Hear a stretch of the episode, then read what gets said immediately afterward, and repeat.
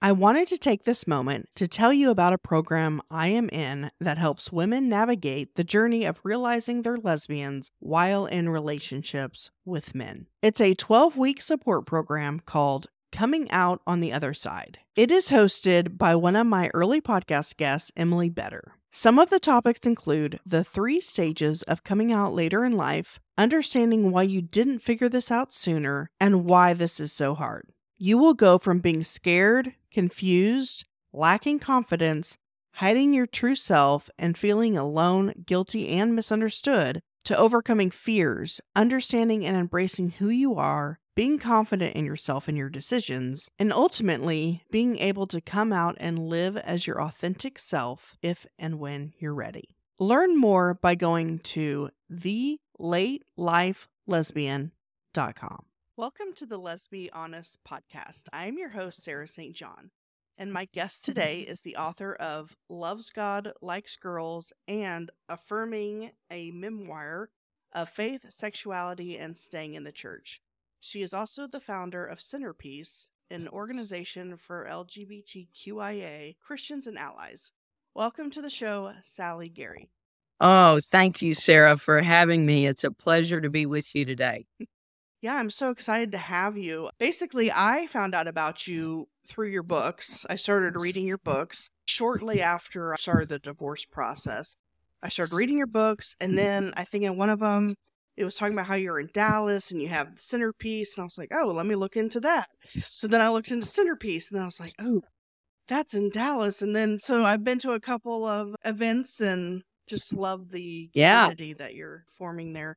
I know I gave a brief intro, but would love to hear more of your story. Oh, wow. How long do you have? Because I'm old. So my story is getting longer and longer every time I tell it. Mm-hmm. I grew up back in the 60s and 70s. Grew up in a, a North Texas town, Wichita Falls, Texas.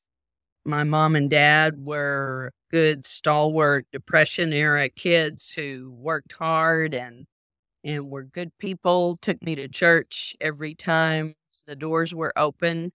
We were part of a Church of Christ congregation there in Wichita Falls, the 10th and Broad Church of Christ and and I grew up being taught that that my church family was truly family to me, that this community of fellow Christ followers was like my my family and being an only child as I was that was really important to me. So I took church seriously I took learning the stories of Jesus seriously and was baptized at a very early age. I was 11 years old and and took that very seriously at the time. I grew up in a home that taught me that God comes first in everything that we do.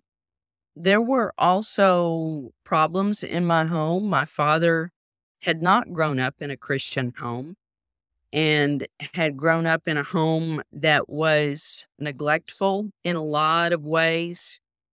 He experienced a, a lot of feelings of being unwanted, unloved in his early childhood and growing up that he wrestled with a temper that got out of control and turned into rage. And I grew up really craving his attention and his approval and also being very fearful of him. It was difficult in that respect. My mom tried to keep us all together and tried to do her best to teach me that God comes first and that following Jesus is the most important thing I'll ever do in my life. And she did mm-hmm. a she did a really good job of that. Both of my parents were involved in church work and taught Sunday school, and we had people over in our home constantly. I learned a lot about hospitality and taking people in, standing up for the underdog in my growing up years. So there there are far more things that I am grateful for in that experience, but I also know what it means to keep secrets in a family and to not talk about the things that are hard, that are difficult. to just kind of move past it and never talk about it as though it doesn't exist and it will go away.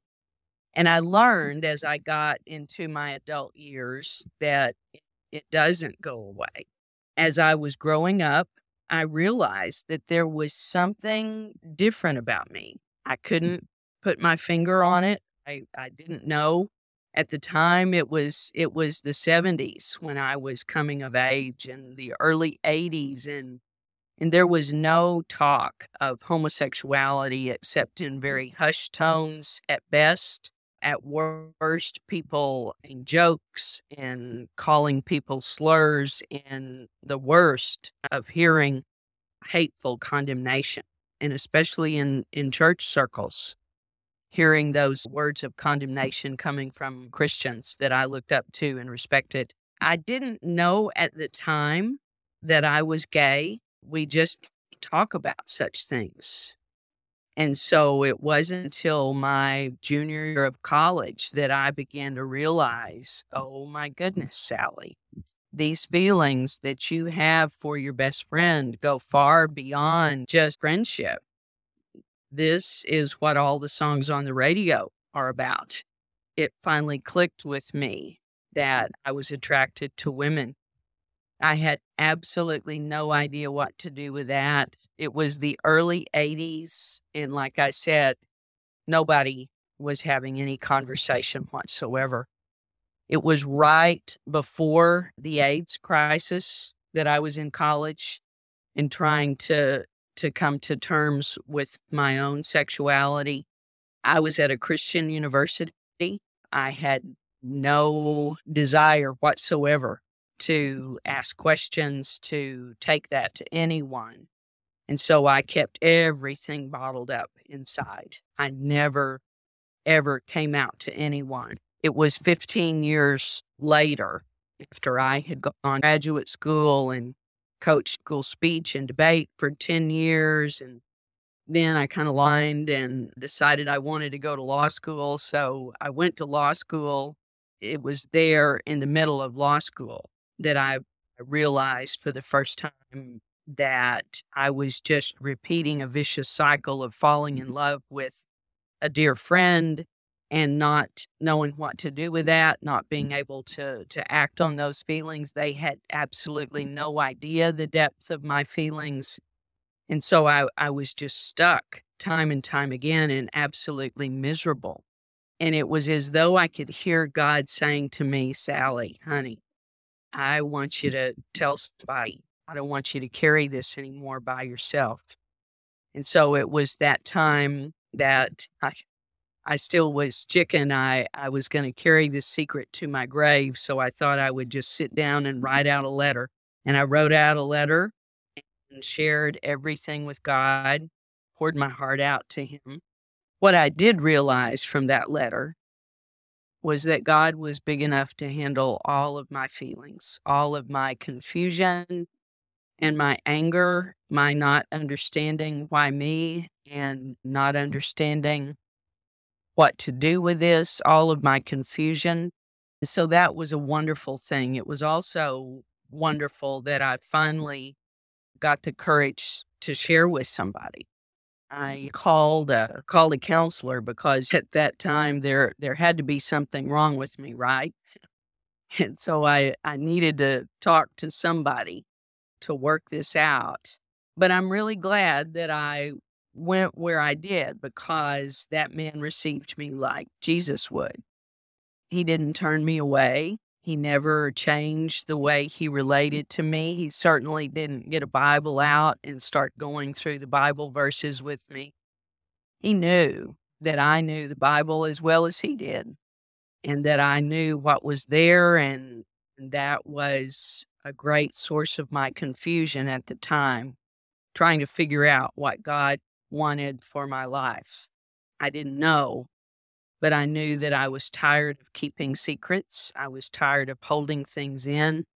I was miserable as a result of that. I'll never forget on the way there, driving. I was at Texas Tech Law at the time, and so I drove. He he was in Dallas, and I drove from Lubbock to Dallas over icy roads It was December and I drove over the ice thinking, you know, Sally, you could just run your car off the road here, just run through those guardrails down that embankment, and nobody would ever have to know.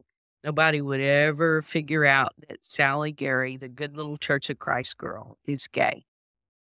Your parents won't have to be embarrassed. Your parents won't have to ever know. Nobody will ever know. You can just end it all. I remember listening to a Christmas album I had at the time was Amy Grant's Christmas album. And she sang the song Breath of Heaven, Hold Me Together, Be Forever Near Me. And I rewound that. It was an old cassette tape, and I just kept rewinding it over and over. And that's what kept me on the road. It's what got me to this counselor's office. And the most beautiful thing is when I did come out to him, he was wise enough to say, Thank you for sharing something so deep with me. And he invited me to come back. He said, Can can you come back and, and let's just talk some more? Just tell me some more about what life has been like for you. And of course, that was the invitation I needed. And I'm thankful for all those trips that I made. I'm thankful for that therapy. I'm thankful that when I came out to my mom and dad about six months later, that they joined me and and we went through a lot of therapy together. It was therapy that we needed because there were things in my family that needed to be worked through. And at the time, yeah, you know, the the big thought in Christian world was that there surely has to be something wrong with your family, and that's why you're gay, right? And so my hope was at the time, well, I'll just get this worked out. I'll, I'll work on my mm-hmm. relationship with my dad, and and we'll get things better, and and then I won't be gay anymore. Well, guess what? We did that. We spent years working on our relationship and I'm thankful for that because today he's hmm. 93 years old and I'm his primary caretaker. He lives in an independent living facility, but I'm the one who takes care of getting his groceries and his prescriptions and talks to him every day and we have we have a good relationship that I never thought possible at that time. But at the end of all that therapy, I was still gay. Those feelings didn't go away. And so I began to realize okay, there's more to this. There's a lot more to this. It's much more complex than I ever realized. And that's what put me on another journey to learn more about what it means to be gay and Christian. I listened to a lot of folks over the years. I knew that they needed a place to talk just like I did. And so from there was born the Ministry of Centerpiece. It was founded in 2006, and I've been the executive director ever since then. So for 17 years, I've been listening to people's stories and working with other parents and working with pastors of churches who have helped me know more about what scripture says what life is like for people who identify as LGBTQ plus, and I've learned so much from other people's experiences over the years. I've learned so much about God and the expansiveness of God's love and just a much more expansive picture of what the kingdom of God can be. And so in the last decade, I grew to become affirming of same sex relationships. And two and a half years ago, well, I would say three and a half, four years ago, I met a woman on Twitter named Karen Keen. I started following her tweets. She started, she was tweeting about her love of scripture. And I realized very quickly this woman knows her stuff. She is a Bible scholar, and indeed she is. And so that piqued my interest, and we started following each other on Twitter, that great dating app, Twitter. And from there, we had a phone call and a meeting over dinner and decided that we would begin dating and see what God might have for us in a relationship that was more than friendship. And two and a half years ago, we got married in December of the pandemic. It was not the church wedding that we wanted, but we're planning to renew those vows probably at a five or 10 year anniversary and have the, the church wedding that we would have had had it not been for COVID 19. So that's that's me in a in a not so brief nutshell. Wow. Yeah, I appreciate you sharing. I actually didn't know the story of how y'all met, so that's kind of funny that it's y'all met online but through an unconventional way. yes. Um, yes. Can you kind of explain more about how you went from and and I hear it referred to as side B and side A. So side B, uh, correct Mhm. me if I'm wrong, is where you finally acknowledge and accept that you're gay, but you remain celibate. Mhm. Whereas side B or side A is affirming, where you do have relationships and potentially marriage with the same sex. How did you go from? What was that process like going from side B to side A? I think it's best described as a, a lifelong process because for me, as a, a devout Christian who is pretty orthodox in all of, of my views, I rely on scripture for a guide to my life and how to live. And so I started learning about scripture when did I get my first Bible? I carried one around when I was just a toddler and couldn't read it. I got that first King James in, I was about eight years old, maybe, when I got my first Bible. Got a Harper Study Bible, a Revised Standard Version at the age of 14, and another New International Version for Christmas. I mean, that the family, that's the heritage that I come from. And so I learned a very traditional way of interpreting scripture that was probably very literal. And yet there were parts that I learned over the years to not take so literally, that were more figurative or wooden, as Karen would say, a wooden reading of scripture. And so it's hard for me to capsulize how I became affirming because it requires sharing how I came to see scripture differently. Because if scripture had not made sense to me in being affirming of same sex relationships, I could not have become affirming myself. I could not have moved where I believed that I was called to a life of celibacy to side A, where I believe that same sex marriage in a covenant in a faithful, monogamous covenant relationship can be honoring to God. That's where I am. Now, that's what my book Affirming was all about. I wrote a, a previous memoir called Loves God, Likes Girls in 2013. And I was already personally on my way to becoming fully affirming at that time. But I wrote that for a, a tribe of people whom I love, who I know needed a slower process. And so everything I wrote in there was the truth, is the truth of where I was at that time. And yet, my second memoir, Affirming, a mm. memoir of faith, sexuality, and staying in the church, is a collection of stories that I wrote honestly for my mom. My mom passed away nearly mm. 10 years ago. And I knew that if she was here, she would be the one to want me to explain to her, Sally, how did you get where you are?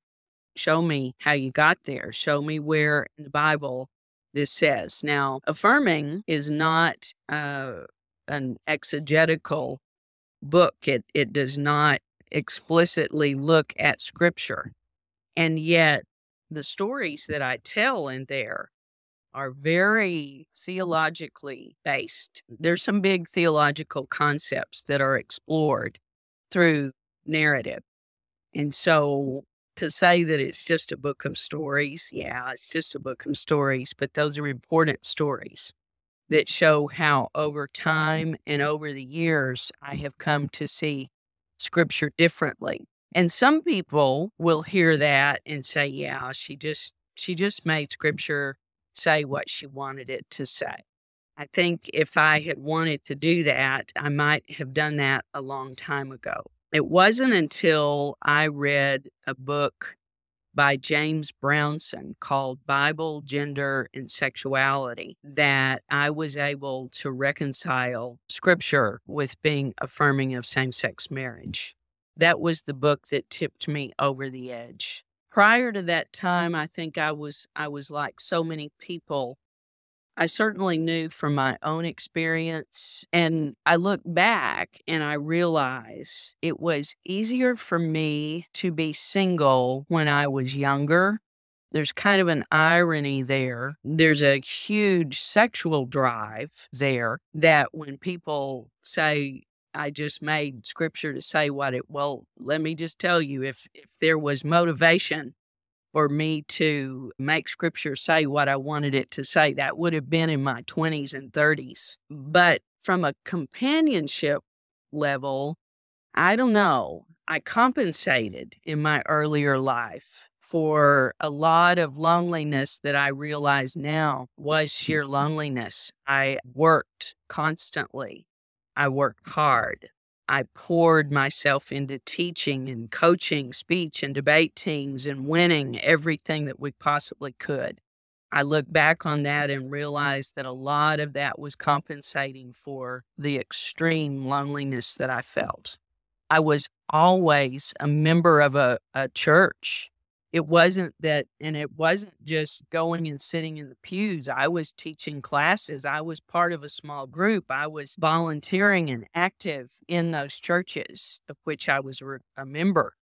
There's never been a time that I've been away from church, but I was extremely lonely. And I think as I got into my 40s and my 50s, I began to realize, oh my goodness, this doesn't get any easier. In fact, this gets harder because this is more about sharing life with somebody and having a home with somebody and planning vacations together and where you're going to spend the holidays and how you're going to get through this hard situation at work or that difficult thing at church.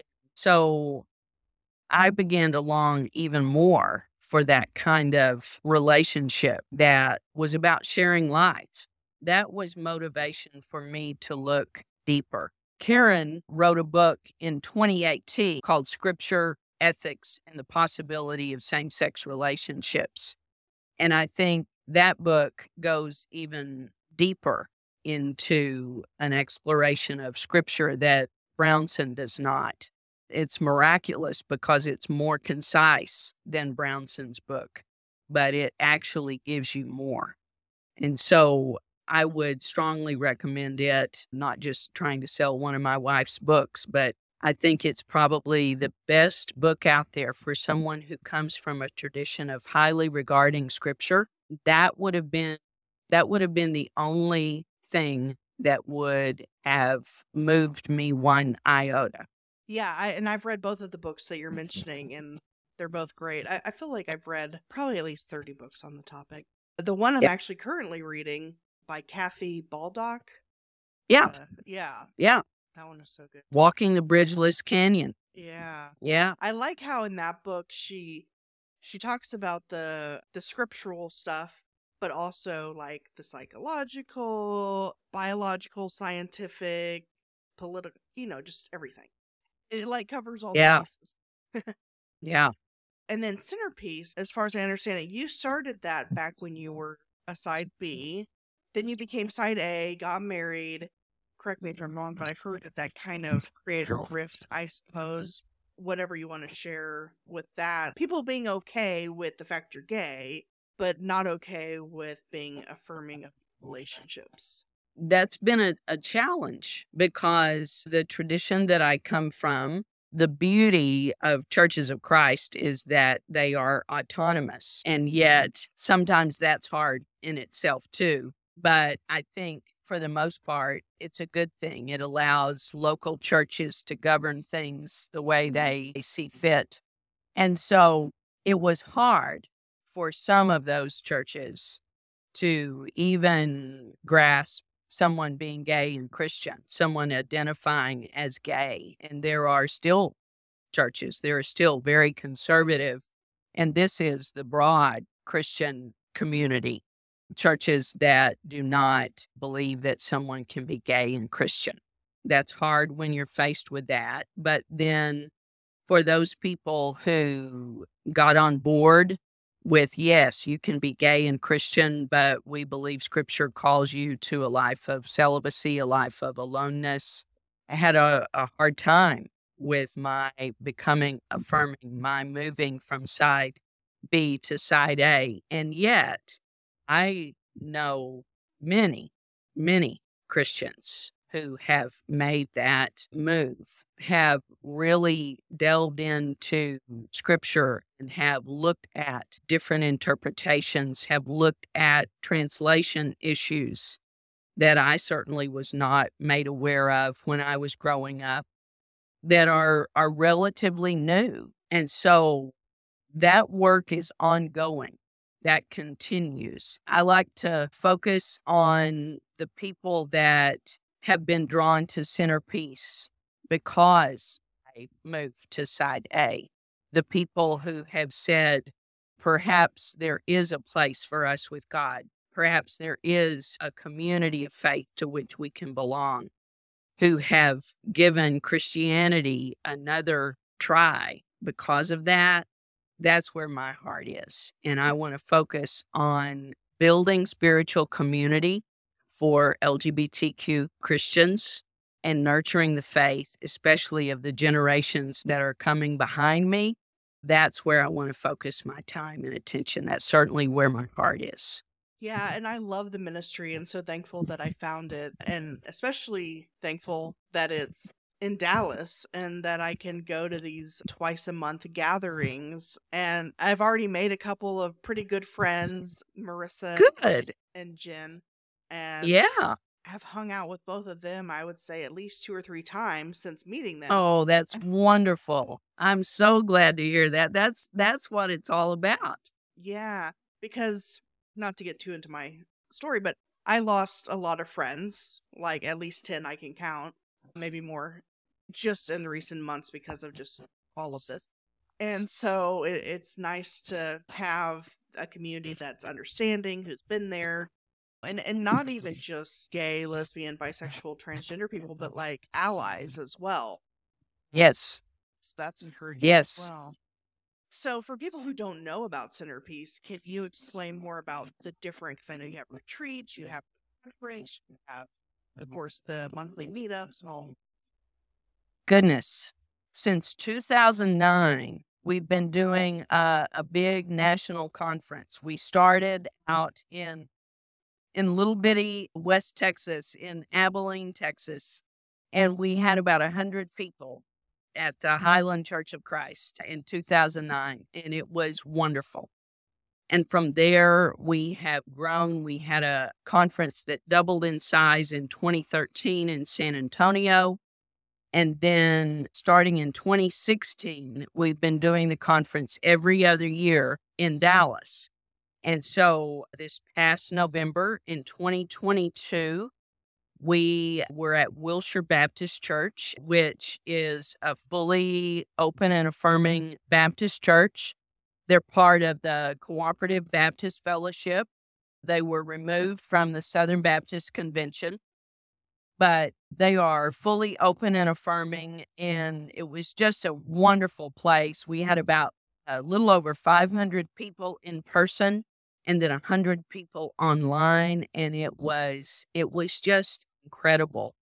Three days of worship together and breakout sessions, keynote speakers like Matthew Vines and Justin Lee, Stacy Frennis, who is a musician who's also a mom, of an LGBTQ child. And so it was just a, it was a wonderful gathering. In addition to the conference, we do retreats that are much more intimate. We try to do a retreat in Texas every year for LGBTQ Christians. It's called Tapestry.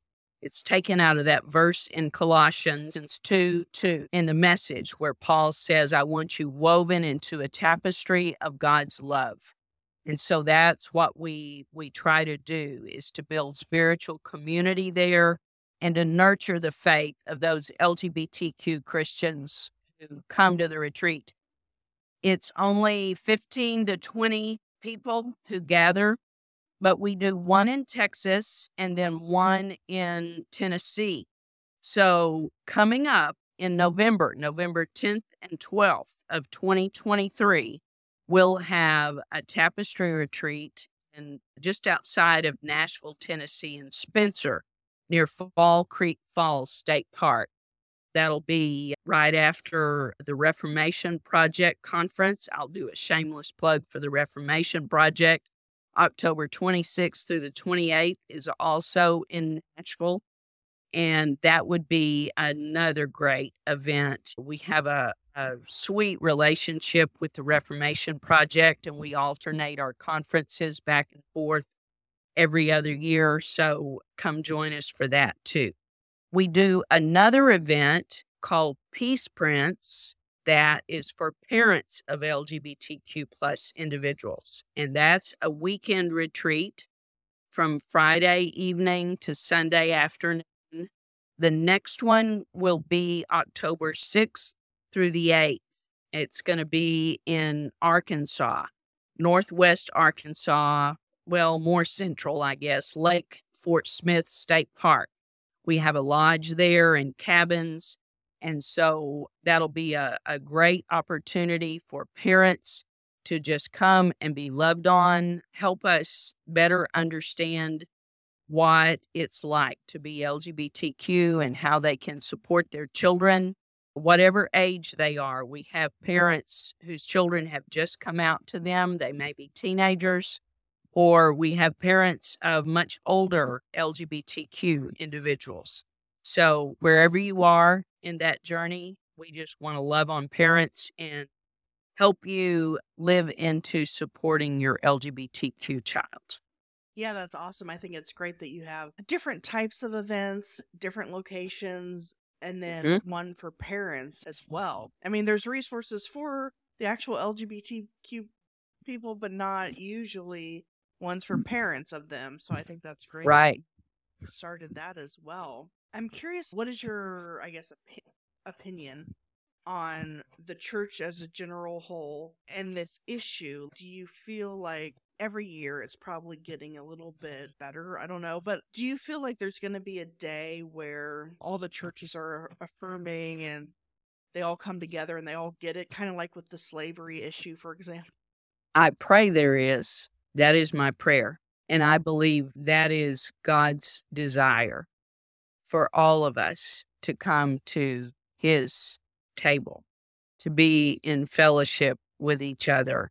I believe that is God's heart. And so I want to believe that that will come to pass. Every day, I see signs of our moving forward closer to that kingdom, if you will. And yet, there's still a lot of work to be done. Every day, I am encouraged by somebody who says, Sally, I want to know how I can help. I was encouraged greatly by a, a former colleague that I had taught with at Abilene Christian University contacting me and saying, I, I want to know how we can bring Centerpeace to our church. I want to know how we can host a, a retreat here at at our church. Those kinds of things give me great hope for the future. And when I look back and I realize that 10, 20, certainly 30 years ago, this this didn't exist. You and I would not be having this conversation in even with a loud lawnmower in the background. It's not going to stop. the conversation from happening. That gives me great hope. And we have to hold on to that. Just just 25 plus years ago, when I came out, this resource did not exist. And it has made a difference in the lives of many, many people who otherwise would have given up on family, on church, on their very lives. Let's be honest. But they're here and they're faithful and their families are still connected. That is moving forward. And we have to hold on to that. We have to celebrate that. We cannot forget that. We cannot get bogged down in the naysayers who still exist, in the folks whose fear is still so great that they can't say, would it be possible to look at something differently? Would it be possible to consider that this is my daughter, my son, my niece, my nephew, my cousin, my uncle, my aunt? I know this person. Maybe there's something more to this, and maybe I need to study together and go back to scripture and, and ask the Lord to show us is there another way? Is there another way to create space for everyone at the table? That's what gets me up in the morning. It's what keeps me going. It's what has been the greatest passion of my life for the last 17 years. And not even a loud lawnmower will keep me from stopping talking about it. Well, fortunately, it's not too loud on my end. Uh, Good. It's very loud over here. Oh, wow. Yeah, I feel like the few people that still hold the traditional view that I've told, and then I'll point out resources like books that I've read and Centerpeace and all these things, Reformation Project. It's like they don't even they don't even want to take the time. I almost feel like maybe they're afraid of realizing that they're wrong or that Yes. there's because then I guess now mm. they have to maybe deal with coming out as affirming or something to their church, their family, or their friends. I mean, I don't know, and and this is probably a subconscious thing. They might not even realize all of that.